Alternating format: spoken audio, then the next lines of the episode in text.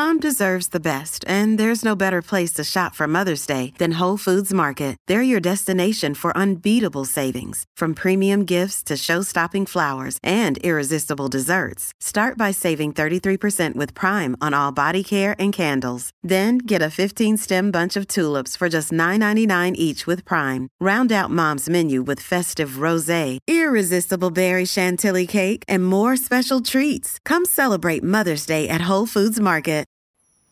At a time when change is constant and we are pulled in far too many directions, we need a way to stay present to life and to increase our ability to remain calm, think clearly, and maintain our well being. Many studies indicate mindfulness improves our mental, emotional, and physical health. On a mindful moment with Teresa McKee, you can learn how to practice mindfulness and enjoy its many benefits. Tune in for guided meditations and to hear tips and advice from some of the most respected experts in the fields of mental health and mindfulness. The world truly can be a better place. It all starts with a mindful moment if we create anxiety with our healthcare advice, it actually is counterintuitive and it can actually lead to a more pressured mealtime pattern. What we don't want is that there's a more forceful approach to, gosh, my child is not eating, so I'm going to force more of these energy dense foods because I feel the pressure. Hey there, I'm Katie Ferraro, registered dietitian, college nutrition professor, and mom of seven specializing in baby led weaning. Here on the Baby Led Weaning Made Easy podcast, I help you strip out all of the noise and nonsense about feeding, leaving you with the confidence and knowledge you need to give your baby a safe start to solid foods using baby led weaning.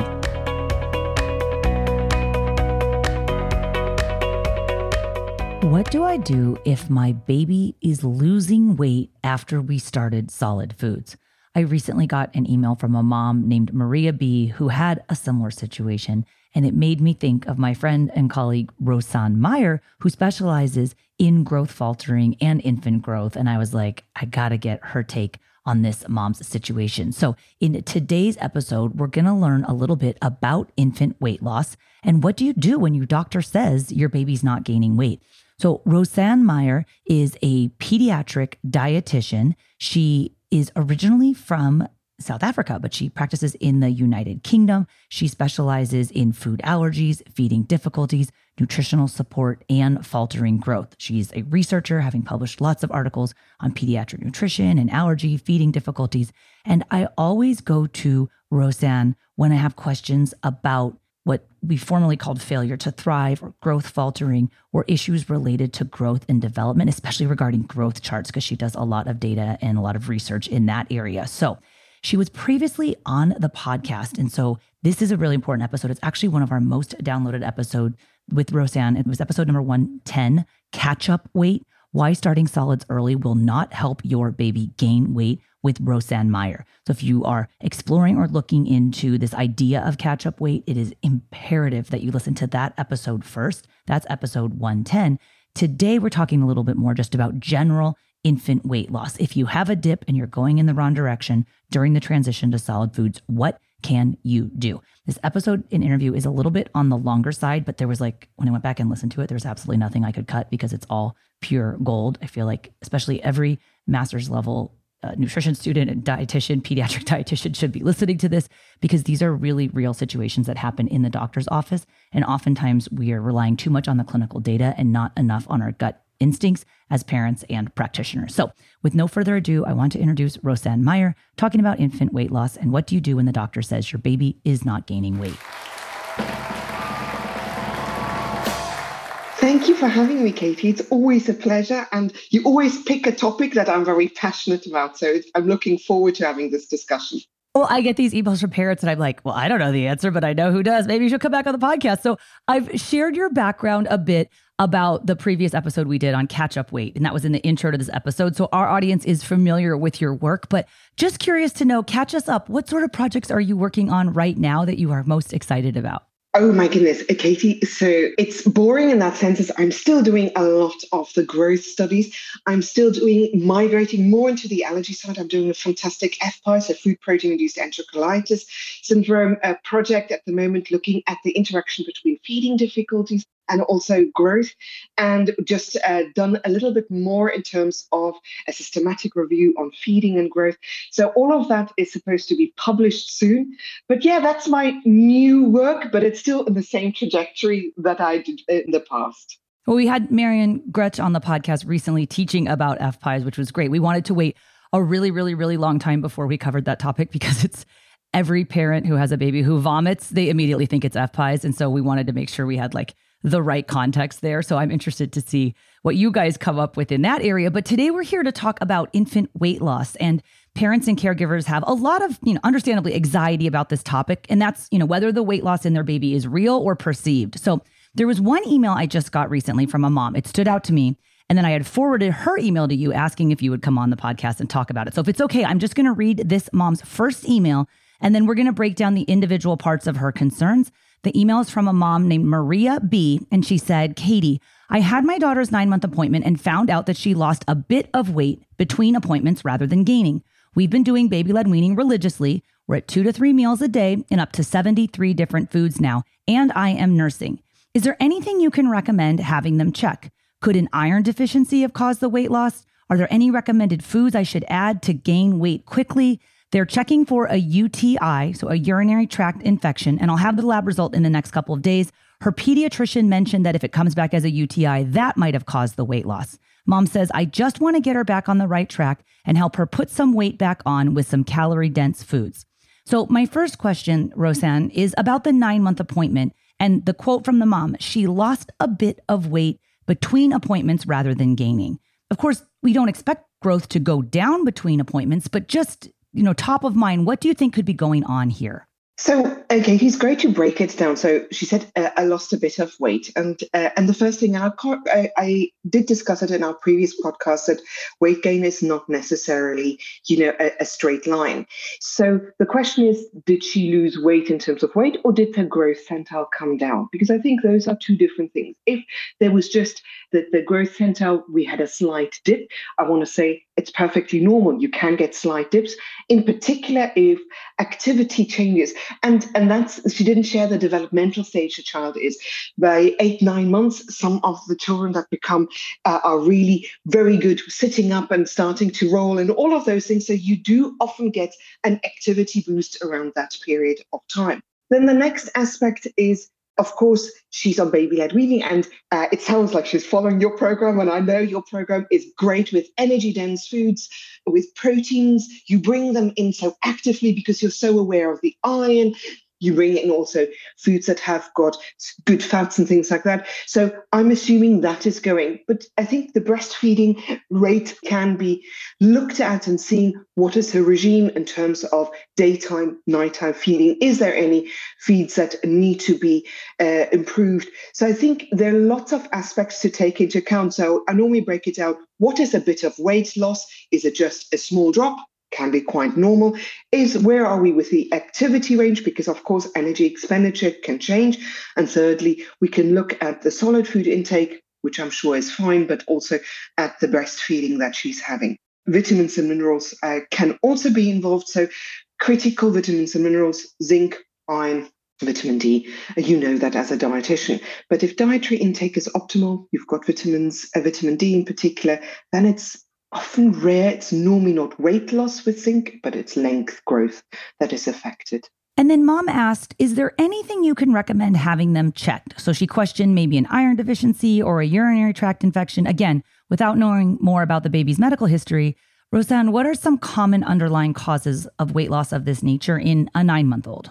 So, iron deficiency is one of them. It doesn't sound like it, Zinc, as I already said, we don't normally see the weight loss. It's more if she came back saying length, I would definitely look at length illness, uh, stool frequency and consistency. You know, I think she didn't talk about that. She talked only about a UTI. Yes, any inflammatory response can lead to weight loss at this age, but uh, I think she would have mentioned if there was diarrhea or as an inflammatory cause. But otherwise, as I said already, it's really your activity and an imbalance within macronutrients, so energy, protein, carbohydrates that that can lead to an acute weight loss. If it even is real weight loss. And we're going to talk about inaccuracies in data gathering. exactly that.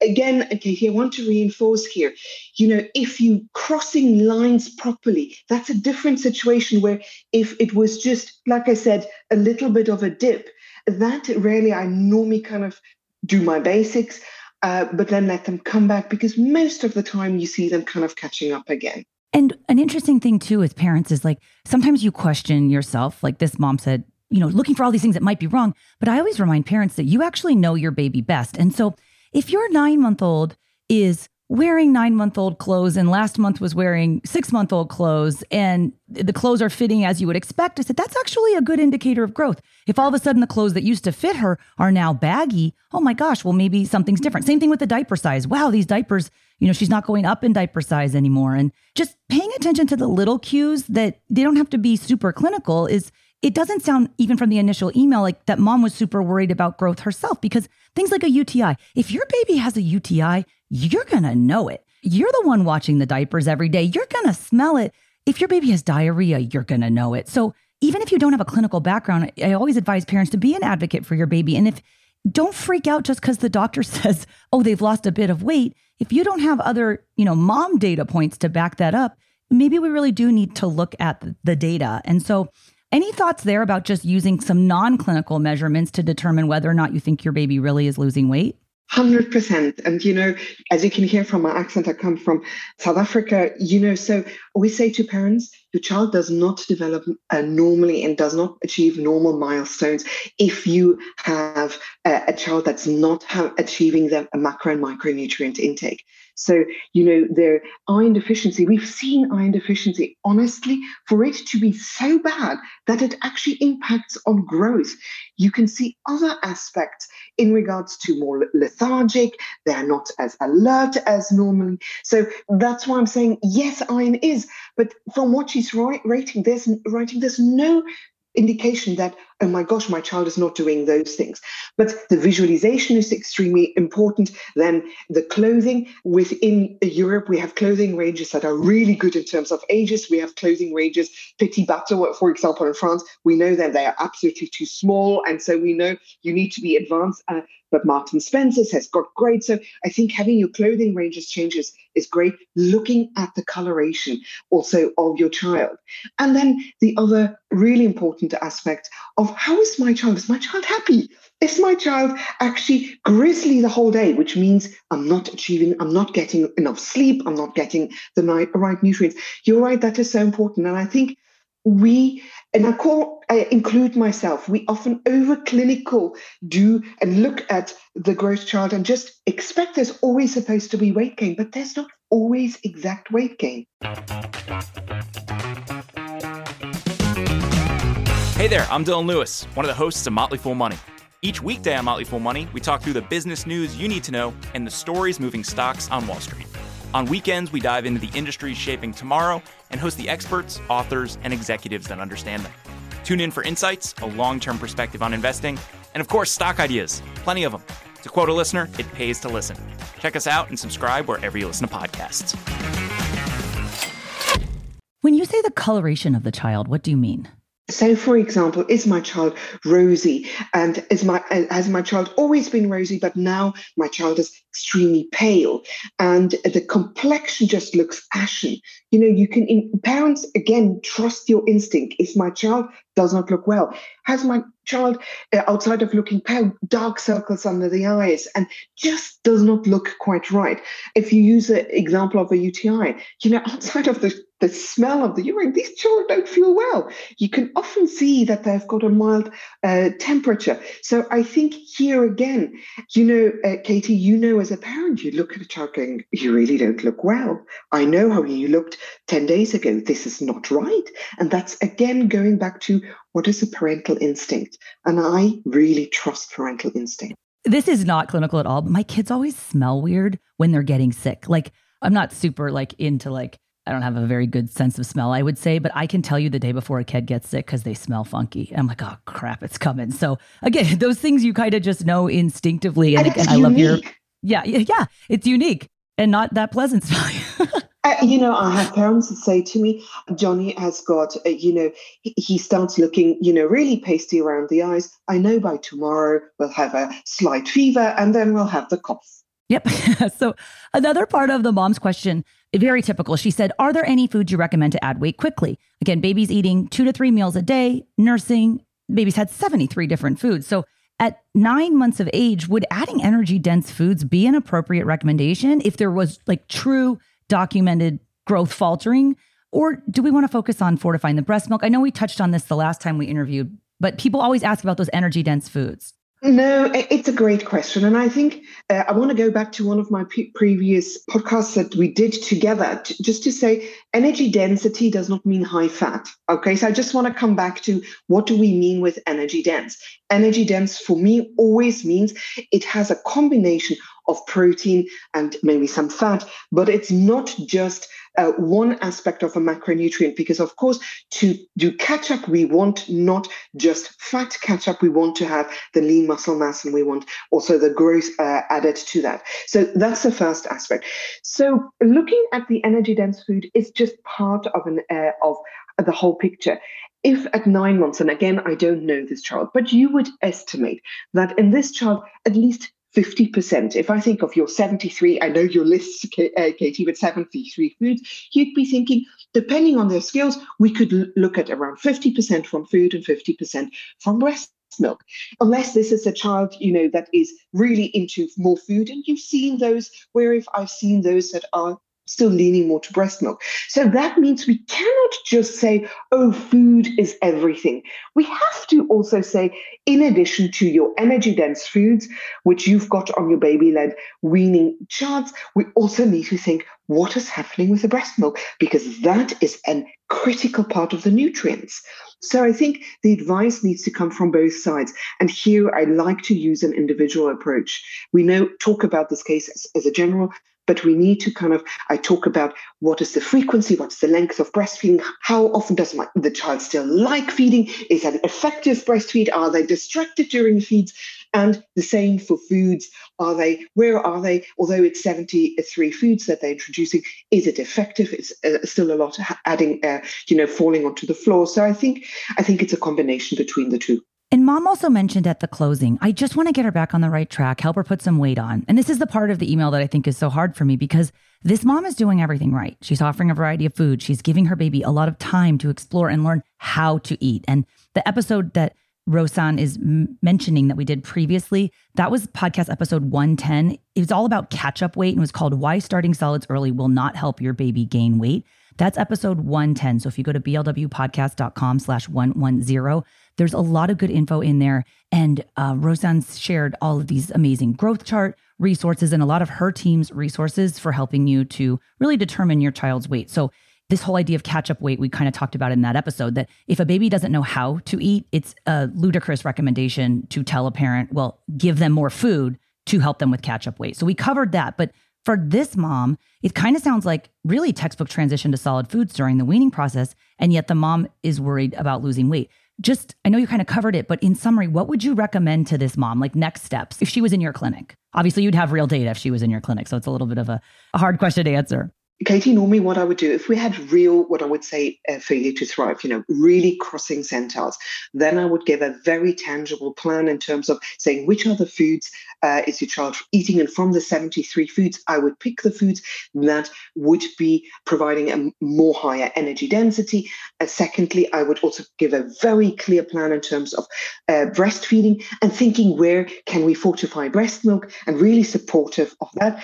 Third, most important aspect for me is to reassure mom and i think that is that is most probably the most important part of this if there was if it was slight a slight dip you know then most probably my advice would not be so extensive because uh, you could provide advice that over medicalizes a situation that actually adds on to stress so i think this whole I'm concerned about the weight gain. I'm already doing all of this. And you pointed it out every parent wants to do the best and it sounds like she's doing already everything. I would therefore also really focus on reassurance and i would normally put in in place what i call a touch base in about two to three weeks time where we do a reweight just because in many of them know, i see absolutely just that dip going up because it might have been there was a stool just before the weigh in, you know, and uh, we that that dip was just 300, 400 grams as a result of a very big nappy. And so I think that for me is really important because one important aspect here is that if we create anxiety with our healthcare advice, it actually is counterintuitive and it can actually lead to more precious pressured mealtime pattern where your plan in terms of baby led weaning we really try to follow the child's pattern. We really like them to explore. And what we don't want is that there's a more forceful approach to gosh my child is not eating so i'm going to actually force more of these energy dense foods because i feel the pressure You've taught us previously about the importance of accurate data in tracking growth. And so, if the height measurement is somewhat off, or the scale being used hasn't been calibrated, or the baby just had like a huge blowout diaper, maybe weighed once with a diaper and once without a diaper, all of these can lead to inaccurate measurements, which in turn unnecessarily stress parents out about weight loss. What can parents do to be advocates for good growth measurement in their doctor's office? I think that's a great point. Nothing takes uh, the parents' power away from looking at how the measurement is taken, number one. So uh, we have shared, and, and Katie, you've shared also the previous podcast where I, I really talk about how a measurement should be taken. So you talk about advocating, and I think there's nothing wrong to saying, hang on a minute, I don't think, do you mind? Can we redo this? Can you put my child back on the scale? Or I saw that, uh, you know, the heel was not properly flexed or the knee was not pushed down properly, which can make a centimeter or two centimeters difference. Can we do that again? I'm going to pick my baby up. I'm going to calm my baby down. And also, do not take an answer of, don't worry about taking off the nappy. No, you take off the nappy. Don't worry about taking off the socks. No, you do take off the socks. And also, all of those small little details can mean really a drop of length of that amount that can be a half a centile drop. So it's those type of things. So what i would suggest is number one educate yourself before you go for your appointment in terms of how a measurement should be taken. Don't be scared to ask can you repeat that? Don't be scared to say can you actually let me help you? Because uh, I've said this before. You cannot have just one person do a length measurement accurately. You need a partner, and the parents are ideal partners to help with the supine lengths there. And that is so important because I encourage parents to just close your eyes and think about the last time you were in your doctor's office with your baby and how did they obtain your baby's height. It is in this country, I would say almost 100% of the time, unless you're in a clinic setting, incredibly inaccurate. They don't use, you know, weight boards and there's not a solid plate underneath them. They're not always laying down. They'll they'll have one year olds if they can stand up, they'll be doing standing up height as opposed to laying down. I mean, and we've talked about this too in the past, is that it's very, very hard to nicely tell the office that everything they're doing is wrong. They're very, very busy. And the way they get your baby's height is oftentimes a reflection of how busy they are. And there's never more than one person doing it. So that's a really important message. It's really important. And, you know, for if I take this mom, one of the first questions, if a weight is dropped, is ask, is ask them, how was it done? Can you tell me a little bit about the equipment? And something we might not have uh, discussed in the past was, was it a digital scale or was it, you know, I still see the old, I'm getting with my child. I still see that in the UK. I don't know if you have that. I get onto the scale with my child sometimes. Okay, I don't see that, but my pediatrician's often does not have digital scales. It's all the old school slide scale that makes me give me palpitations to be honest because the truth is if you look at the world health organization our growth charts are based on digital scales. So you know those are very simple guidelines. So if i had an email like this from a mom and the feedback was was a digital scale Rosan? And you know it might have been that uh, i still get that the, there was a light nappy on i would say to them actually don't get too worried. Let's have that repeated. But you can just stop that pain by being a bit more proactive. And I know for parents it is difficult, but as a healthcare professional myself, I am would not be offended if somebody says, do that again. if you're nice about it, exactly. And so this mom ended up, I followed up with the mom to see how things are going. So it's three weeks after she initially emailed us just to see, you know, did you get any results back from the UTI? And I wanted to kind of close the loop here for us for this interview. So mom wrote back, I asked, Did you ask for a reweigh? I always tell parents, like, the squeaky wheel gets the oil. I'm very nice about it and have a good relationship with my doctor's office, but I always ask for a redraw if the hemoglobin comes back low. And half the time, it's not really low. They just need to redraw it. I always ask for a reweigh. I always ask for a remeasurement of height if they don't match the numbers that I did at home before I came. And so she was saying, Mom wrote back, sadly, the scales were correct. I had them weigh her on two different scales at that initial appointment. I took her to several lactation appointments in the past two weeks to see if that could potentially be an issue. And we did weighed feeds. The lactation consultant thinks the pediatrician's advice at the six month appointment to stop all night feedings is what caused the weight drop. She said that pediatricians often look at baby nutrition as one size fits all and they're just following the medical advice. And I was following the medical advice I received. And then as a result, my milk supply dropped. So she said the timeline fit, especially with her daughter eating three solid meals a day and having those calories to prevent further weight loss. And then mom followed up to say, baby gained one and a half pounds between the nine month appointment two weeks ago and then her reweigh on Thursday. So can you talk a little bit about a recommendation to stop night feeds for a six month old baby? For a mom that's nursing, no problem. Do you find it hard to sleep at night? Then the Sleep Cove podcast can help you. Hi, I'm Christopher Fitton, the voice and clinical hypnotherapist behind Sleep Cove. Sleep Cove features sleep hypnosis, meditations, and bedtime stories, all designed to help those of you who struggle at night to achieve a restful and peaceful night's sleep. Search for Sleep Cove on Apple Podcasts or Spotify and see why Sleep Cove helps millions of people sleep deeply all night long. It's really a concern to hear a one fits all approach because the reality is as i already said you know you have percentages of nutrients that come from breast milk. And at six months you're not expecting that all of the nutrients come from solids. In fact at six months if i were to just go by the data and not by an individual you would still say especially also with baby led weaning you would say that 70 uh, 75% of your nutrients come from breast milk. So if we then take your overnight breastfeeds and I'm assuming that might be two. She had two, yeah. Midnight and 4 a.m. she had ceased doing. So in my hand, that can easily, easily be 300 kilocalories. So if you subtract 300 kilocalories and a child is not there with solids during the day, you can absolutely see a child kind of drifting off with their centiles. And so the lesson we need to learn here are two. Number one is there is no one approach for all children.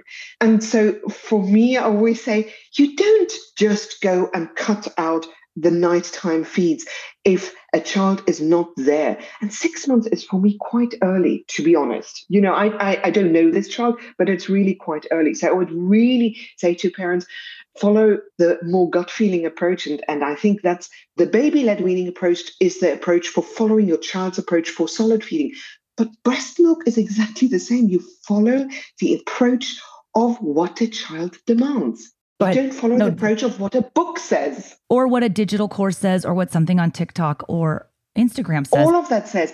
And if I may also here put in, I think finding also a pediatric dietitian that is really pediatric trained that really follows you know has that training it's really a good suggestion as well to really tailor advice to the individual rather than to follow some general advice. And I want to say also, I'm really glad that this has really worked for this mom. And then what she said was a follow up was at the weight check on Thursday, the pediatrician was shocked that she recovered the weight so quickly and gained extra. The only change I made was reintroducing night nursing, midnight and 4 a.m. nursing sessions.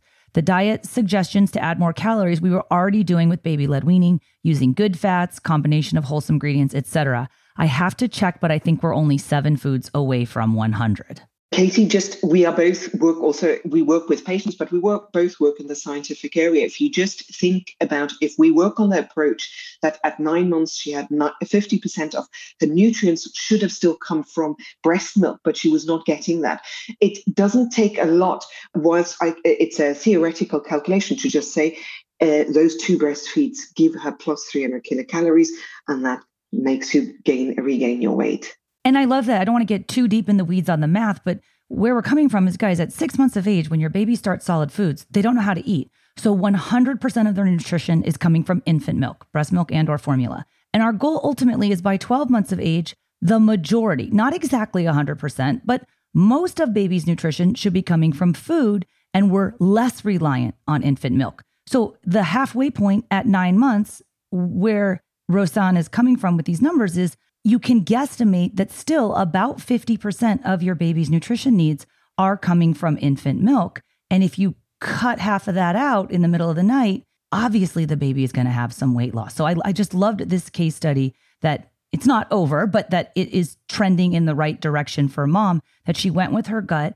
We do also have to acknowledge that, you know, what the lactation consultant said was helpful is that many times pediatricians, especially in this country, in the United States, I don't know how it is in the UK and in South Africa and other parts of Europe as well, but over 90% of our physicians have never taken a dedicated nutrition class. And you guys go to your doctor and ask questions about infant feeding and very often get outdated, incorrect, and even sometimes downright dangerous feeding advice. So, seeking a second and a third opinion, and as Rosan said, looking for a pediatric dietitian who is trained in pediatrics and infant feeding is so important. And you do have to be an advocate if you truly think there is an underlying issue. And in this case, it was great that the lactation consultant in this country, they're required to take at least one nutrition class, that they had the basis to say, gosh, maybe you dropped the night feeds too early and that could have something to do with it. And mom was just trying to do what her doctor said. So again, I know we're weighing a lot of people's opinions here, but it was nice to hear that mom kind of tie it all together in a way that helped her baby regain some of that weight. But you know, Katie, I think maybe useful. I know we're coming to the wrapping up, but a useful suggestion because even for me as a dietitian, if I start looking at, you know, when the scale starts tipping more to solid foods, I'm always careful to really make dramatic changes. So I normally say to parents, look, if we're making a dramatic change, and, and, let's face it, cutting out night feeds at six months is a, is a, really dramatic change, I put a safety point in and saying, can you make that change? But can you weigh in three to four weeks' time again for me? And, and so if if any parent listens to this and you get that type of advice, because the reality is neither me or Katie get this personal one-to-one with you, but you can always go and say, okay, I'm not sure about this. So what I'm going to do, I'm going to put in what I call a safety weigh in. And now that uh, here with me, with my parents, as I said, Katie knows that I've produced these videos and we do it at home with them. You need a good digital scale and we do it. And so I do it with them and saying, you do it, you send me the weight. I do actually, when they had a weight done in a, in a clinic, for example, I say, what have you got at home? Let's repeat it at home. That's the same scale. We repeat it in one month's time once we've got that. So even me, who is trained when I make those type of changes, I question myself is this the right thing? Let's put some safety points in. So you can do that as well for yourself as a parent. Okay, one more question since I have you here. I'm curious about your thoughts regarding the growth app. So it's growthchart.app. I just had more parents starting to ask about it, and I actually just started using it to put like all my own kids' heights and weight in it. I like that it incorporates World Health Organization and CDC growth chart, but just curious if you've done any work with those app creators or know any thoughts about them. Again, just kind of hearing more about it from parents lately. So I have not done myself, you know, not collaborated, but I use the apps. Uh, you know, I use the WHO app uh, all the time, and of course there are several UK apps. And what I suggest to parents is whatever app you're looking at, look at what is the database they're using. The one that you reference uses both CDC and WHO, and I think that's great to know what they're using. And the second aspect to it, those apps, as long as you know, again, the data that you put in needs to be good data to give you a reliable answer. So if you know that the weight and the length that you put in is good, then I think it's a great way to monitor your weight. I don't know what the situation is with the pediatricians in the US, but in the UK, it's pretty central because we have a national health system. So the parents have growth charts and all of those type of things. So it's quite easy. But if you do not have a system where you have this consistent, you know, looking at uh, growth charts, then it's good to have an app. And I do think we need to do, I'm, I'm not making more work for you, but it would be awesome to do a separate episode on growth charts. If you could just briefly explain, like, you know, the difference between CDC and World Health Organization and what they're based on and why we use some for some ages and different ones, just be, to understand that there are variations in this data too. So the data is only as good as the data points that you're gathering, but then also what database is it being compared against? Because one baby on one growth path can look very different than if you use a different set of charts. And again, it, it's sometimes too much data and overwhelming to parents, but we don't want them to feel like terrible parents when they leave the office and hear something like Maria B heard, which was, your baby lost weight. What's wrong with you? What are you doing wrong? Because this mom was doing nothing wrong other than made a tweak that was suggested to her. Absolutely. Katie, you know, I love the topic, but you know, just to kind of say that one would be a growth reference and the other one be would be a growth standard. And so those are really differences in terms of what you're expecting from a growth chart. But uh, it's a complicated topic. And I am a strong believer in empowering parents. And that's why, you know, if I can reinforce, uh, advocate for your child, uh, ask, check that the measurements are accurate, these apps are there if as long as you know which references they use are there to empower you further. You know you can use them. And it also allows you to track over time. And we can do we can in a, in a future podcast can discuss you know also the finer many of the application of z scores also or z scores whatever you might call. And they I, I train my parents also to use them because they can also be really really useful. So i think we can talk about that in future as well well, Rosan, thank you so much for your time. I appreciate it so much. Tell our audience where can they go to learn more about your work and find more of your resources. I'll link as many as I can on the show notes for this episode, but then they always go searching for you. So I'm the CEO. I've got my step-by-step kids nutrition. So if you look at Rosan Meyer and you look at step-by-step kids nutrition, you'll find me. I have webinars on feeding, feeding difficulties, and most importantly, free growth assessment. How do you actually measure and plot? Um, uh, what I will do, Katie, again, I'll give you the link for that. But I think that's so important that there are resources out there and that parents feel free to ha- uh, to actually access those. But again, I want to thank you for having me. Uh, as you can hear, it's a topic I love and a topic that I feel passionate about. Well, thank you so much. It was great chatting with you as always. Thank you very much. Well, I hope you enjoyed that episode with Rosan Meyer. She is one of my favorite people to chat with. I love hearing about all the research she's doing around infant growth and nutrition, food allergies, growth faltering. She is such a down to earth researcher. You guys, they're really hard to find, actually. So when you find the good ones, I got to just keep having her come back and back. I hope we could get her on for a growth chart episode too. I'm going to link all of the resources that Rosan mentioned on today's podcast in the show notes page for this episode, which you can find at blwpodcast.com slash 266. Thanks so much for listening. See you next time.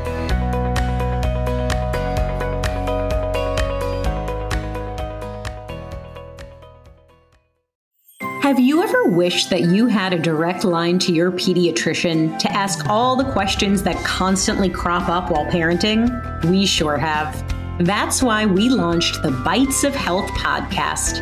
Every morning, we'll answer a commonly asked pediatric question in five minutes or less. You can tune in while you're making your second cup of coffee or from the school drop off line. So be sure to tune in to Bites of Health, streaming now.